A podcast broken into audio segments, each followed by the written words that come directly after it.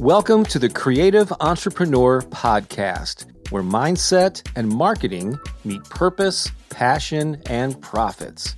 I'm Bob Baker, and if you're a creative entrepreneur or someone who runs a heart centered business, you're in the right place. To get a free collection of sample chapters from my books and audiobooks, just pay a quick visit to promoteyourcreativity.com. That's promoteyourcreativity.com. Now, enjoy the episode. Hello, welcome to part 21 of 30 Days to Become an Empowered Artist. I'm Bob Baker, and on this one, I'm going to talk about a crucial factor to success in the creative arts. I really can't think of a successful musician or writer or visual artist or playwright or designer or whatever who doesn't have this attribute. And if you're struggling with your art, there's a good chance you're not fully embracing the concept I'm going to share in this video. Before I get to that, I just want to remind you as I post this today, there are only several days left in the Empowered Artist Fan Funding Campaign. It ends at the end of the day on July 2nd, 2014. So I'd really appreciate it, especially if you've been enjoying all these free videos that I've been cranking out for the past few weeks. Please to click on the link somewhere on this page or under the video or above the video or wherever you happen to be watching it and see how you can participate. You can contribute for as little as $10 when you go to that campaign page, actually, you'll see about eight different levels of participation. And the higher level, the more perks that you get. You kind of know how these Kickstarter type of fan funding campaigns work. I'm actually not using Kickstarter, I'm using rockethub.com. So please do click the link and check it out. I would greatly appreciate it. So, what is this key factor that I'm talking about that all the successful artists have? But I want you to ask yourself if you're really employing this or making this an active part of your life as an artist. And basically, the idea here is one of the big keys to success uh, in a creative field is consistency and repetition over time. I'll repeat that and then I'll explain what I'm talking about. It's consistency and repetition over time.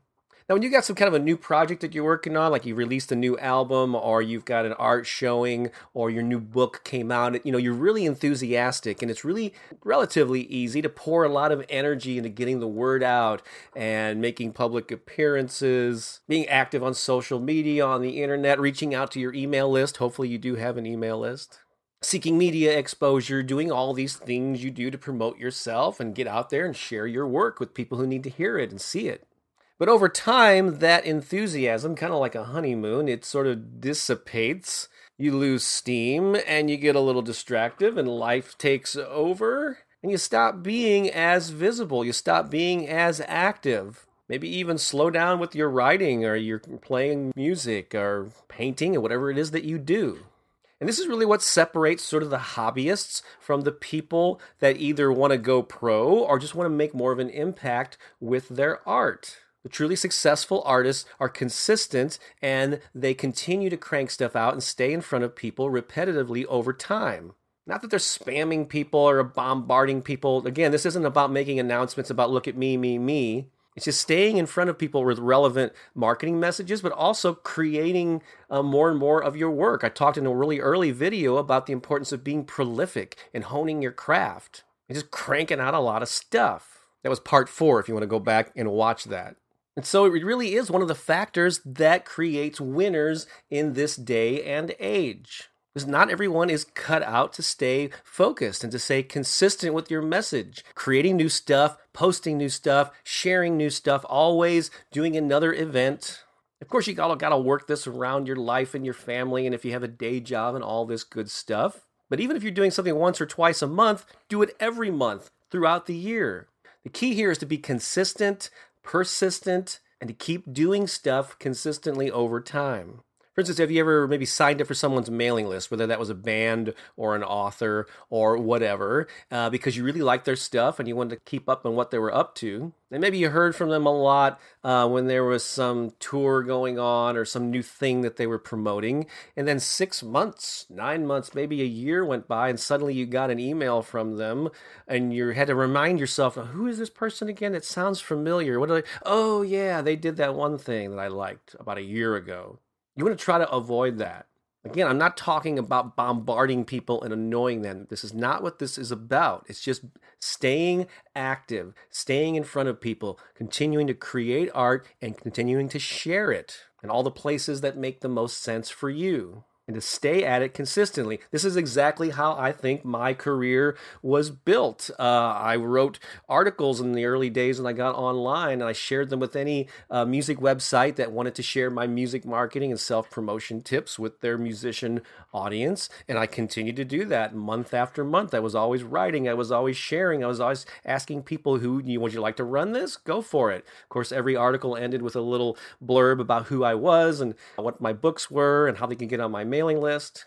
And there probably was a time in the late 90s when I was inconsistent, when I would be into it for a while and then get distracted. And around the year 2000, with the new millennium and all that stuff, I just said to myself, man, you got to get serious with this and stay on it. So I made a commitment to consistency and repetition, and it worked. Slowly but surely, my book sales grew, my notoriety grew, my mailing list expanded. I started speaking at more and more events. And in 2004, I got to the point where I could actually quit my day job and support myself 100% uh, from my creative activities.